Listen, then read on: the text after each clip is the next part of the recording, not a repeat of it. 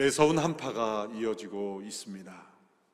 어떤 나라에서는 나무들이 잘 자라지만 열매가 맺어지지 않는다고 합니다. 그 이유는 그곳에 겨울이 없기 때문이라고 합니다. 우리가 매번 만나는 이 겨울이 없다면 맺어지지 않는 열매가 있는 것입니다. 이 고난의 추운 겨울은 우리에게는 고통스럽지만 이 겨울을 통해서만 겨울을 통과해야만 맺어지는 열매 또한 있기 때문입니다. 하나님께서는 이 고난의 추운 겨울을 통과함으로 맺어지는 겨울 그 열매를 기대하시고 우리에게 고난을 허락하시는 것입니다. 그러므로 이 고난을 통과할 때 우리는 하나님의 선하심을 의심하지 말아야 합니다. 이 고난을 통해 일하시는 하나님의 선한 섭리를 우리는 바라보며 나아가야 합니다. 이 90일의 기적 캠페인은 우리가 경험하고 있는 이 고난이 가져올 수 있는 절망을 뛰어넘어 소망의 복음을 굳게 잡고 우리가 하나님의 비전으로 새롭게 되는 이 기간입니다. 하나님의 기적을 체험하는 복된 기간이 되도록 매일매일 말씀과 기도로 하나님 앞에 나아가며 생명을 흘러보내는 축복의 기간이 되기를 바랍니다.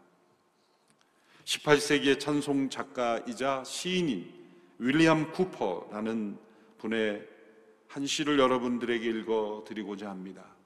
이분의 이 찬송 시는 절망을 소망으로 바꾸었던 이 하나님의 신비로운 역사를 고백하는 시입니다. 하나님은 기적을 행하기 위해 신비로운 길로 움직이신다. 그는 바다에 발을 놓으시고 폭풍 위에 올라타신다. 결코 그르침이 없는 솜씨로 이룩한 무한한 보고 속 깊이 찬란한 계획을 쌓아두시며 높으신 뜻을 이루신다. 두려워하는 성도들이여 새로운 용기를 가져라. 그대들이 그토록 두려워하는 구름들이지만 자비로 가득 차 있고 언젠가는 흩어져 그대들에게 축복을 내려 주리니 연약한 감각으로 주를 판단하지 말라. 그분이 은혜 주실 것을 믿어라. 언짢은 섭리 뒤에 미소 짓는 얼굴을 숨기시도다. 그분의 목적은 빠르게 이루어지리라. 매 시간 펼쳐지리라. 싹은 쓰디쓰지만 그 꽃은 달콤하리라. 맹목적인 불씨는 정령 잘못된 것, 그의 솜씨를 헛되게 살핀 것이니라. 하나님은 그 나름의 해석자 그것을 뚜렷하게 풀어 주시리라. 이분의 찬송시는 과거 통일 찬송가 우리가 현재 찬송 사용하는 새 찬송가 이전의 통일 찬송가 80장에 수록되어 있었죠. 저희가 어린 시절에는 그 통일 찬송가를 사용해서 찬송가 80장이었는데 어떤 일인지 이렇게 좋은 찬송들이 다 제외되어 참 아쉽습니다. 찬송 80장에 통일 찬송 80장에 이 시로 만든 찬송이 있죠. 이 찬송을 함께 불러보고 계속 말씀을 듣도록 하겠습니다.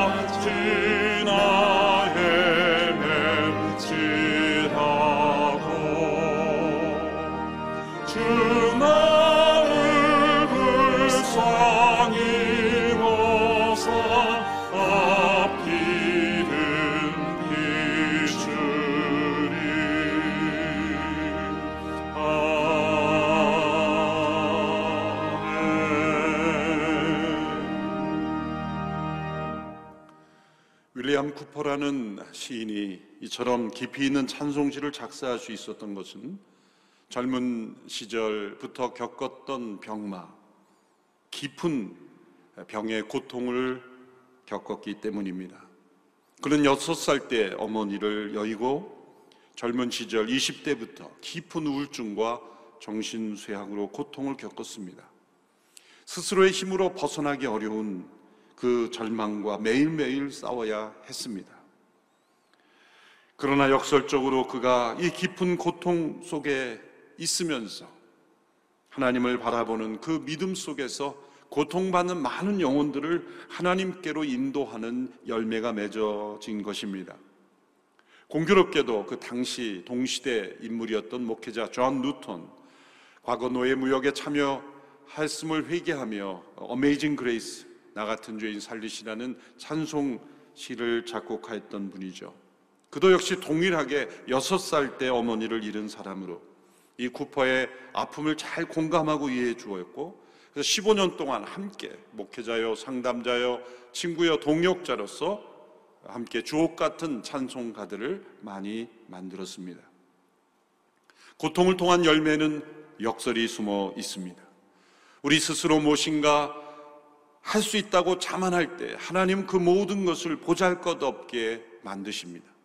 그러나 우리의 작고 연약함을 고백하며 하나님을 의지하며 나갈 때 하나님은 그 모든 것을 크게 사용하십니다. 그래서 하나님께서는 아이를 낳을 수 없었던 사라를 통해 이 약속의 자녀를 보내주시고 이 기도원의 300용사를 통해 미디안의 10만 군대를 무찌리 하셨습니다. 목동 다윗을 통해 거인 골리앗을 쓰러뜨리셨습니다. 처녀 마리아를 통해 하나님의 아들이 세상에 오게 하셨습니다. 하나님은 우리 인간 스스로가 자랑하고 의지하는 것을 끊으심으로써 하나님을 의지하고 소망하는 자들을 통하여 열매를 맺으시는 것입니다. 그리스도의 복음을 전하는 바울에게는 항상 고난이 함께 했습니다. 그 고난을 바울은 그리스도의 고난이라고 이름을 붙였습니다. 그것은 그리스도를 전하며 그리스도의 복음 때문에 받는 고난이었기 때문입니다. 그러나 이 고난은 언제나 바울 자신을 내려놓고 하나님의 신비로우신 인도하심, 하나님의 능력을 체험하는 통로가 되었던 것입니다. 그래서 바울은 언제나 이 고난 속에서 복음의 능력을 체험했고 이 고난을 기쁘게 감당했던 것입니다. 그런데 바울이 이 고난을 감당할 때 전혀 마음의 고통을 느끼지 않고 무감각하게 감당한 것이 아닙니다. 그의 마음의 깊은 고통들을 담고 있는 책이 고린도 후서입니다.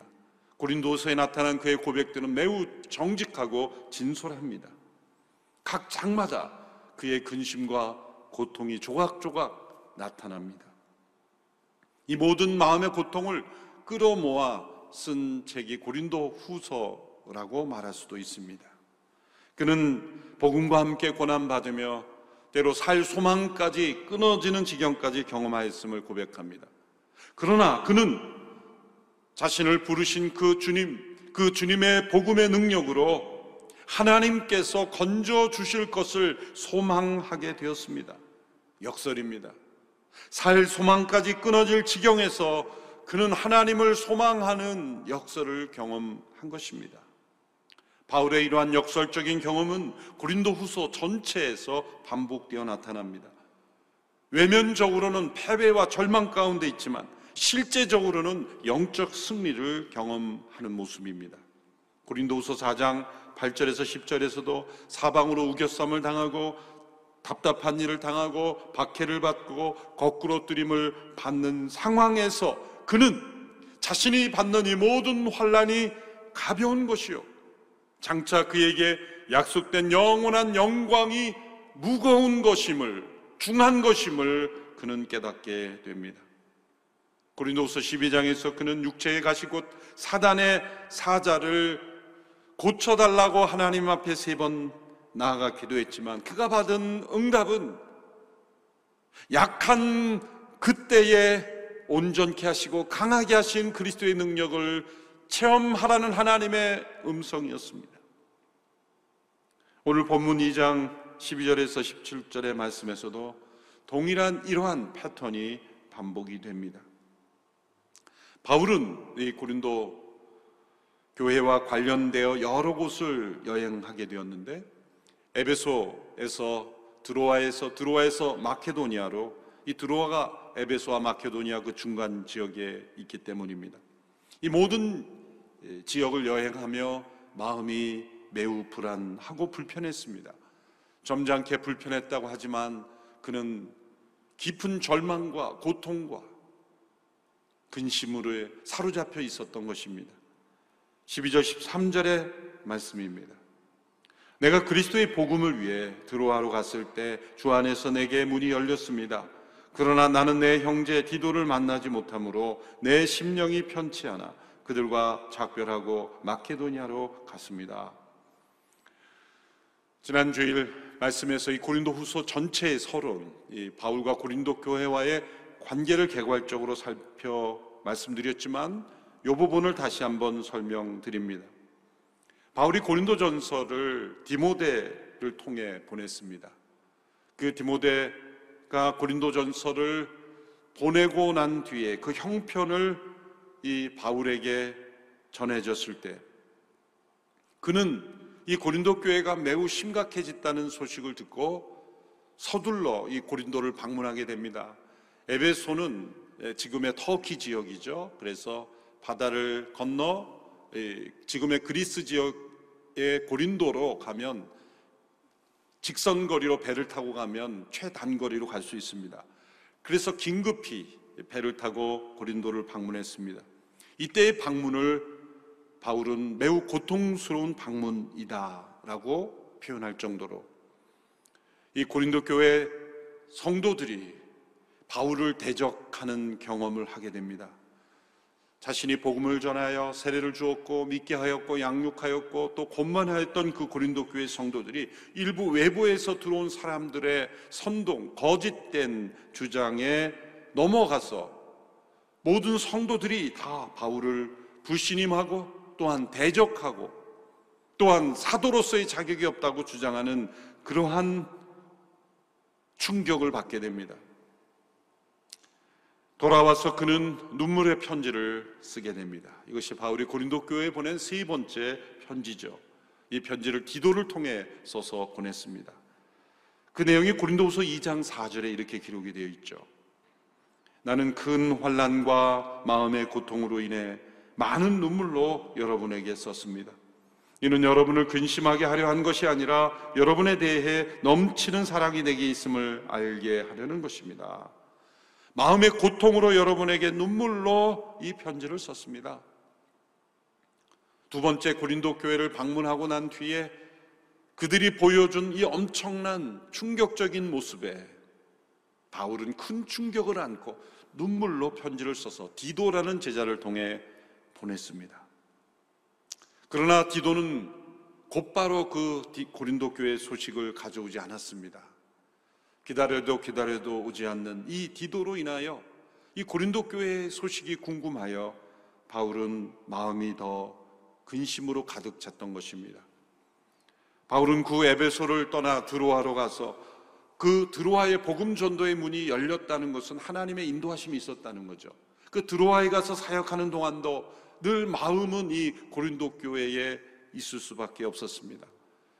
그래서 우리가 무엇인가 마음에 깊은 근심이 있으면 하나님이 열어주신 그런 사역의 문임에도 불구하고 제대로 그 사역이 이루어지지 않는 경우가 있습니다. 열매가 맺어지지 않는 것이죠. 바로 바울이 그런 상태에 있었다는 것입니다. 드로아에서 열매가 맺어지지 않을 정도로 마치 모든 사역에 허공을 치는 것 같은 그런 엄청난 충격이 바울에게 여전히 있었다는 겁니다. 그래서 마케도니아로 올라가게 됩니다. 그 마케도니아에서 고난 받는 환란 속에 있는 성도들과 함께 환란을 받고 있었지만 여전히 바울의 마음은 이 고린도 교회의 이 상태에 있었습니다. 후에 이제 고린도 후서 7장에 가면 디도가 이 마케도니아로 와서 함께 바울을 만나서 바울이 그 모든 상황을 이해하고 위로를 경험하게 되었다라는 그런 내용이 나옵니다. 바로 이 기간 동안 에베소에서 드로아로 드로아에서 마케도니아로 가는 그 모든 여정 동안 바울은 이 고린도 교회에 대한 근심과 염려 그리고 그들로 인해 받은 이 충격 속에 사로잡혀 있었다는 것입니다.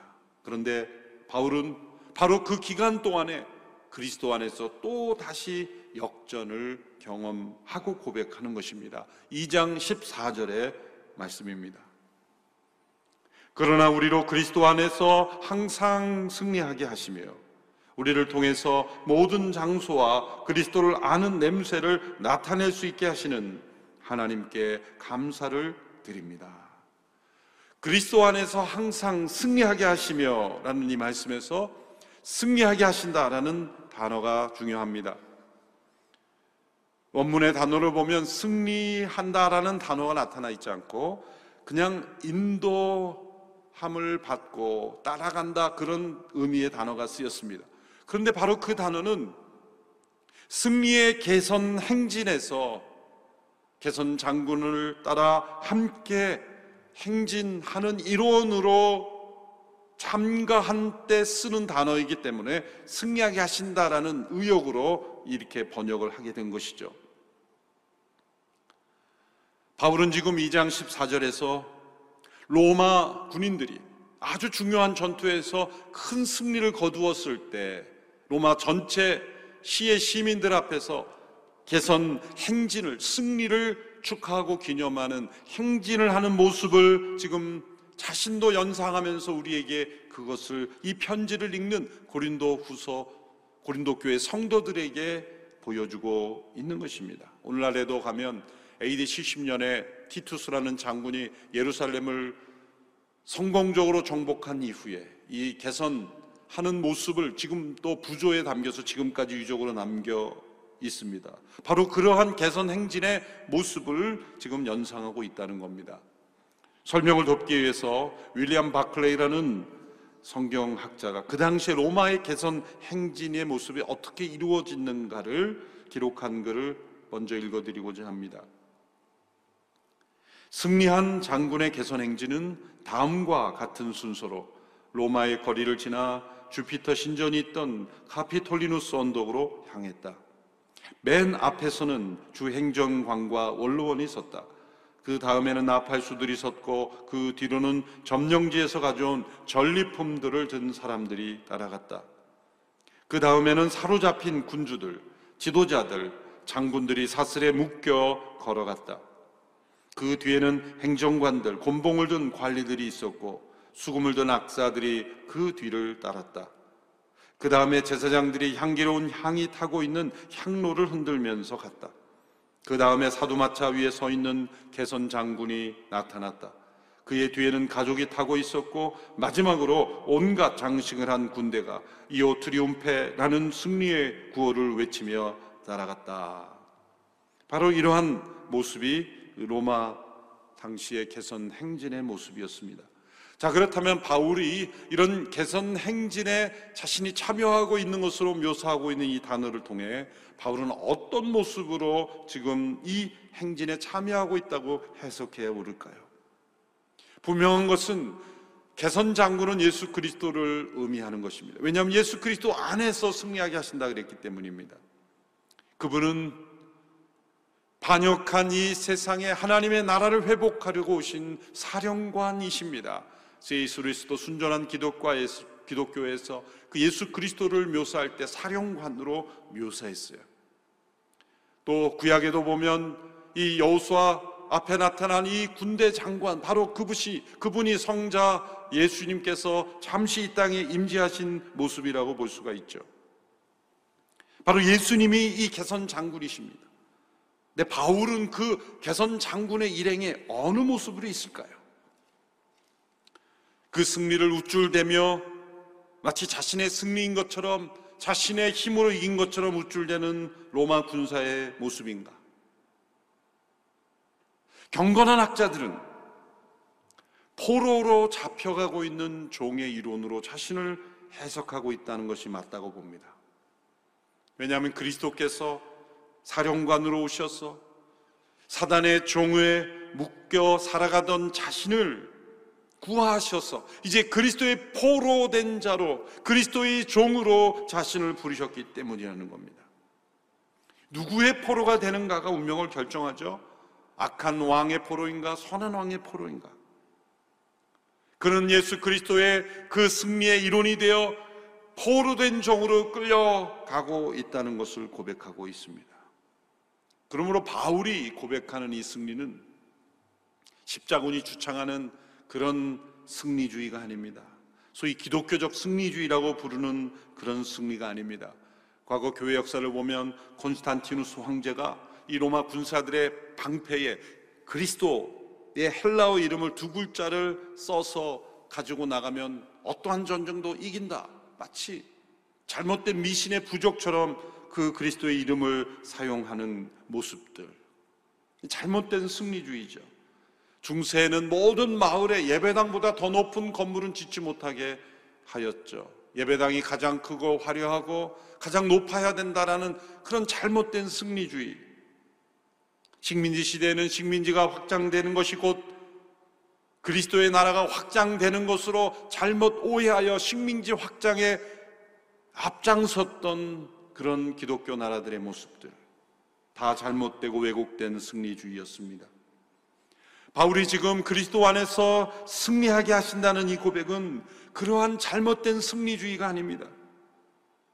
자신을 그리스도의 포로된 종으로 때로 살 소망까지 끊어지는 연약한 자로 때로 사람들이 보기에 어리석어 보이는 자로 실패와 절망을 경험하며 그러나 나는 그리스도의 포로된 자이기에 지금 앞서 행하시는 그리스도 그분의 승리의 대열에 나는 참여하고 있다는 고백을 하고 있는 것입니다. 자신을 예수 그리스도의 승리의 전리품으로 자신이 예수님의 포로가 되어 지금 승리하신 그리스도의 그 행진에 함께 참여하고 있다고 고백하는 것입니다.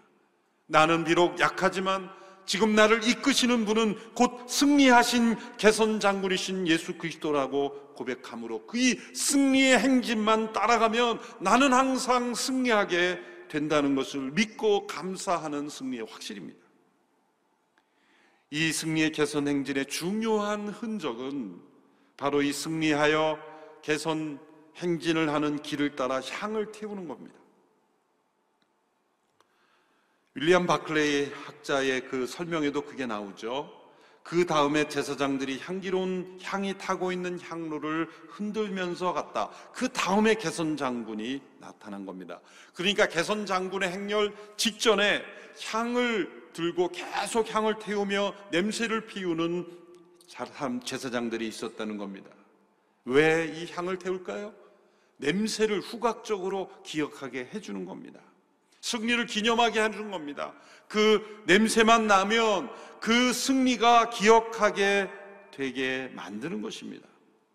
그래서 14절 후반부에 우리를 통해서 모든 장소에서 그리스도를 아는 냄새를 나타낼 수 있게 하시는 하나님께 감사를 드립니다. 라고 고백한 것입니다. 그리스도를 아는 냄새, 그것은 승리하신 그리스도를 기억하는 냄새인 것입니다. 이 승리의 개선 행렬이 지나는 곳마다 이 향이 태워져서 이 냄새를 맡는 모든 사람들은 다 그 승리를 기억하고 살아가도록 만드는 것입니다. 그러므로 이 그리스도라는 냄새를 무엇으로 적용한 겁니까? 자신이 그리스도와 함께 고난받으며 복음을 전하는 자신의 소명, 자신의 삶을 이 그리스도의 냄새로 비유한 것입니다. 자신의 사도로서의 부르심이 하나님 앞에서 그리스도의 냄새를 내게 하는 역할을 한다고 고백하는 것입니다. 그래서 2장 15절에서 이렇게 향기라는 단어를 또 사용합니다. 우리는 구원받는 사람들에게나 멸망하는 사람들에게나 하나님 앞에서 그리스도의 향기입니다. 그는 자신이 받은 부르심을 그리스도의 향기라고 표현합니다. 그리스도의 향기라고 했으니 그리스도께서 계심이 나타나는 냄새가 되어야 되겠죠. 어느 집에 가보면 그 주인의 냄새가 나게 되어 있습니다. 오래 그곳에 있는 사람의 냄새가 나는 것입니다. 한국 사람은 한국 사람의 냄새가 나고 또한 외국 사람은 외국 사람의 그 오래된 냄새가 나게 되어 있어요. 아무리 다른 향을 쓰고 향기를 향수를 뿌려도 그 오랫동안 묵었던 그 나라 민족의 냄새는 있게 마련입니다. 그것은 내 안에 누가 오래 사는가 거기에 따라 누구의 냄새가 나는가가 달라 달라진다는 것이죠. 미국에서 목회할 때 제가 담임으로 부임한 직후에 예배당 헌당이 있었습니다. 그런데 장로님들이 중요한 결정을 했습니다. 앞으로 새 예배당이 건립이 되면 우리 교인들이 함께 우리의 음식을 먹고 요리해서 우리가 좋아하는 이 밥과 김치와 여러 한식의 반찬들을 자주 먹는 식당을 만들지 말자. 그 이유는 미국에 사는 그 주변 사람들의 이웃과 함께 할 수 있기 때문에 대부분의 한인 교회들이 서로 예배 마치고 함께 식사 나누고 그것이 아주 중요한 전통이자 문화자 뭐 포기할 수 없는 그런 또 심지어는 밥 먹으러 오는 유학생들까지 생각하면 그걸 포기한다는 것은 아주 중요한 목회 전략을 내려놓는 것과 같은 그러한 결단인데 우리가 한식 먹지 말자. 그 이유는 우리가 모르는 새 냄새가 배어간다. 그러면 그 냄새 때문에 이웃이 예배당에 오기가 껄끄러울 것이다. 실제로 그렇죠. Hispanic church, African church 또 여러 형태의 교회를 가면 그 우리가 낯선 그런 냄새를 우리도 느끼지 않습니까? 미국 트리티 신학교 기숙사에서 생활할 때 이 환풍기가 다 연결이 되어 있어서 아래층에서 우리 다른 나라 학생들이 음식을 하면 그 냄새 때문에 때로는 좋기도 하지만 때로는 힘들 때가 있어요. 그처럼 누가 어느 집에 어느 정도 오래 사는가에 따라서 그 냄새가 배어지는 것입니다. 그렇다면 이것을 우리 영적인 생활에 적용하면 내 안에 그리스도께서 사신다면 그리스도의 향기가 나는 것은 당연한 일이죠. 만일 그리스도의 향기가 안 난다면 내 안에 내가 사는 것입니다. 그리스도가 사시지 않고 내가 살기에 나의 냄새가 나는 거죠. 자신이 죽고 온전히 그리스도께서 내 안에 사신다면 당연히 그리스도의 향기가 날 것입니다. 바울은 당당하게 자신 안에 그리스도의 향기가 나고 있다. 그리스도를 아는 냄새가 자신을 통해서 나타낼 수 있게 하시는 것이다. 지금 이 고난의 상황, 자신이 억울하고 누명을 쓰고 자신을 대적하는 고통스러운 이 환경 가운데 나타나는 모든 상황이 바로 그리스도의 냄새, 그리스도를 아는 냄새, 또 그리스도의 향기를 내는 것이라고 표현하고 있는 것입니다. 사랑하는 성도 여러분, 우리 모든 삶의 목표는 우리 안에 사시는 그리스도께서 진정 살아 계시고 오래오래 계속 살아 계시기에 나타나는 그리스도를 아는 냄새요. 그리스도의 향기가 나는 것입니다. 바울이 이 향기라는 단어를 사용했을 때 분명 구약에 익숙하였던 그가 레위계 제사 제도에 나타난 이 향기라는 단어를 기억하며 사용하였을 것입니다. 레위계 제사 제도 가운데 다섯 개의 제사 제도가 있는데 번제, 소제, 화목제, 속죄제, 속건제 다섯 개의 제사가 있습니다. 그런데 이 다섯 개의 제사를 설명한 레위기 5장까지의 내용을 보면은 앞에 세 제사, 번제, 소제, 화목제까지 설명할 때 마지막 설명하는 코멘트가 빠지지 않고 나옵니다. 그것은 바로 여호와께서 기뻐하시는 향기로운 제사라는 코멘트가 붙어집니다. 나머지 속죄제와 속건제는 나오지 않습니다. 그 여러 가지 해석할 수 있죠. 죄와 관련된 그 제사이면서 동시에 의무적으로 강제적으로 드려지는 제사이기 때문입니다. 번제와 소제, 화목제는 자발적으로 드려져야 하는 헌신의 제사였기 때문일 것입니다. 향기란 강제와 의무에서는 나오지 않습니다. 향기 있는 섬김이란 기쁨으로 자발적으로 자원함으로 드려질 때 향기가 나는 것입니다. 내 안에 그리스도의 향기가 날 때 그리스도께서 내 안에 사시도록 자원함으로 기쁨으로 그분을 모셔드리고 그분이 내 안에 사시도록 나의 모든 삶의 주인으로 기쁘게 자원함으로 고백한 때 이 그리스도의 향기가 나오는 것이죠. 바울은 이 또 향기라는 단어를 빌립보서에서 사용했습니다. 빌립보서는 바울이 빌립보 교회 성도들로부터 받은 헌금에 대한 확인과 감사의 편지로 보내진 것입니다. 바울의 원칙, 재정 원칙은 자비량이었습니다. 요즘 말로 한 business as mission. 자신의 모든 비즈니스 자체가 사역을 위한 것이고 또 사역 그 자체였습니다. 장막을 만들어 팔아 생계를 유지할 뿐만 아니라 사역비를 충당했던 그 바울의 원칙의 이유는 무엇입니까? 복음이 훼방받지 않기 위해서. 오늘날처럼 인정 확인될 수 있는 그런 교회라는 틀이 없었던 그 시대. 아무도 모르는 지역에 가서 복음을 전할 때 그 사람들에게 헌금 지원을 요청하면 누가 쉽게 따라올 수 있겠습니까? 그래서 바울은 복음 전도에 해방이 되지 않도록 스스로 모든 생활비와 사역비를 충당하며 사역했습니다. 그런데 그 원칙을 무너뜨리면서까지 예외적으로 헌금을 받았던 교회가 빌립보 교회입니다.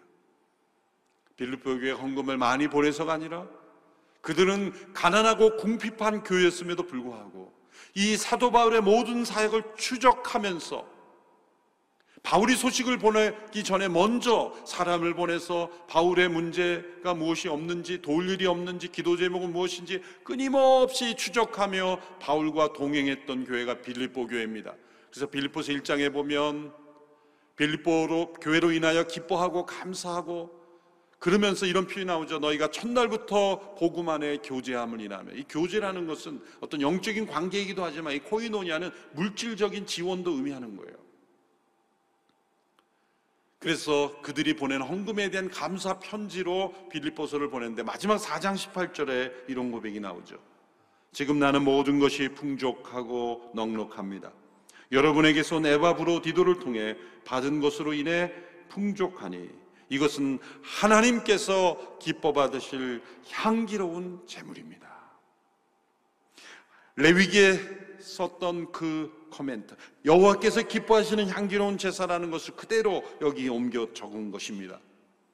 그것은 빌립보 교회 성도들의 헌금이 하나님이 받으시는 향기로운 제물이라는 것입니다. 우리의 모든 삶이 우리의 드림이 향기로운 제물이 되어야 합니다. 바울은 고린도 교로부터 받았던 이 비난, 오해, 그리고 대적 가운데서 자신의 소명을 굳게 지킬 수 있었던 것은 이 모든 여정이 그리스도를 아는 냄새를 나타나게 하는 것. 그것은 곧 승리하신 그리스도의 개선 행진에 내가 참여하고 있기에 나는 그리스도의 포로된 종으로 그분이 얼마나 위대한 분이고 얼마나 능력 있는 분이고 얼마나 은혜로운 분이고 그분이 얼마나 신실하시고 선하신 군대 장관이심을 고백하는 증거물이다. 그 그리스도를 아는 냄새를 가는 곳마다 내게 하는 존재이다. 그리고 그리스도의 향기를 내는 존재이다. 자신의 소명감을 그렇게 고백하고 있는 것입니다. 이 향기는 어떤 사람들에게는 죽음의 냄새가 된다고 그랬습니다. 2장 16절의 말씀입니다. 그러나 어떤 사람들에게는 죽음에 이르게 하는 죽음의 냄새이나 어떤 사람들에게는 생명에 이르게 하는 생명의 냄새입니다. 누가 이런 일들을 감당할 수 있겠습니까? 이 표현은 고린도전서 1장 18절을 연상시키죠. 십자가의 도가 멸망하는 사람들에게는 미련한 것이요 구원 얻는 우리들에게는 하나님의 능력이라. 복음을 전하는 것은 생명과 죽음을 구분하는 일이기 때문입니다.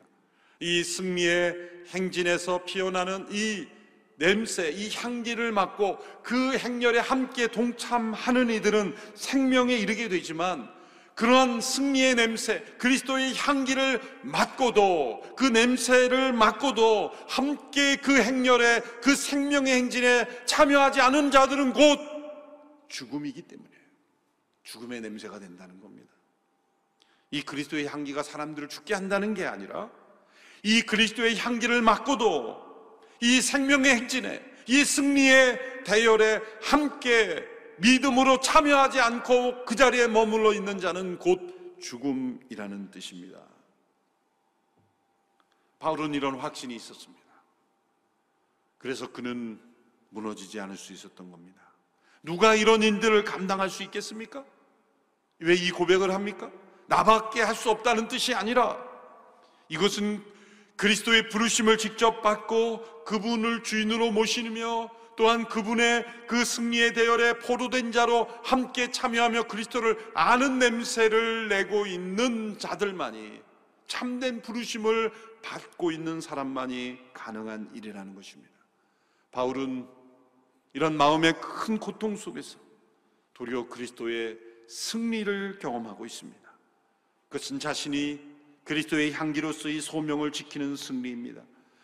승리하신 그리스도의 포로된 종으로서 자신을 온전히 기쁘게 드리는 향기로운 제물로서 드리는 승리입니다.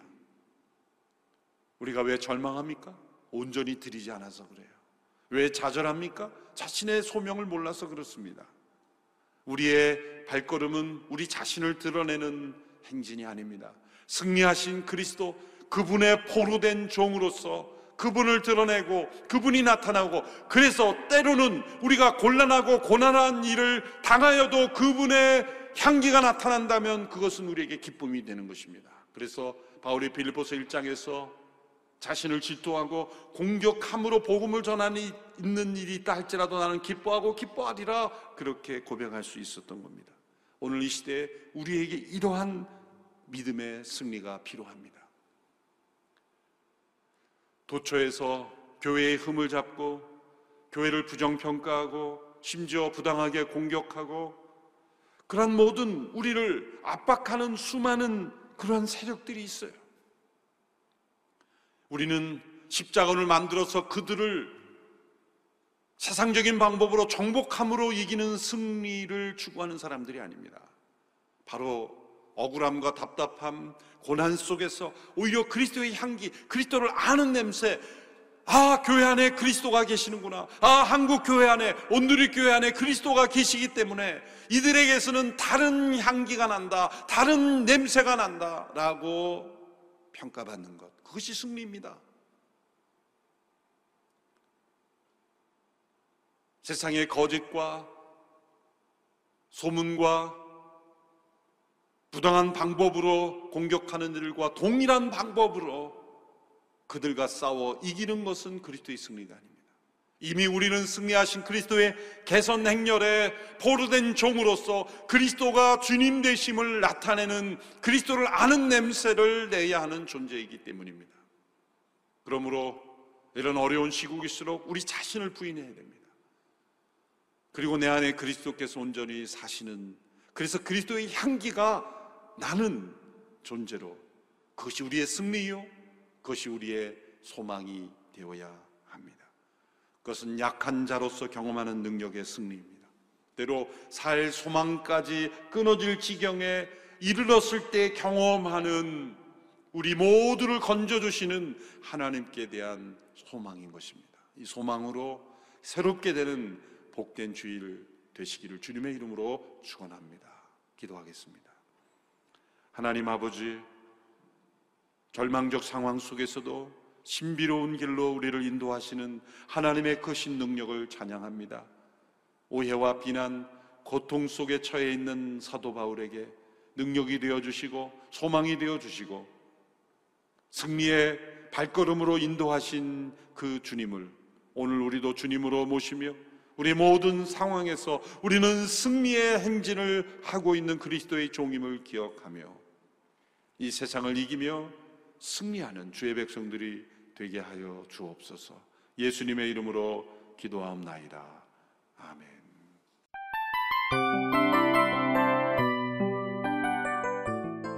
이 프로그램은 청취자 여러분의 소중한 후원으로 제작됩니다.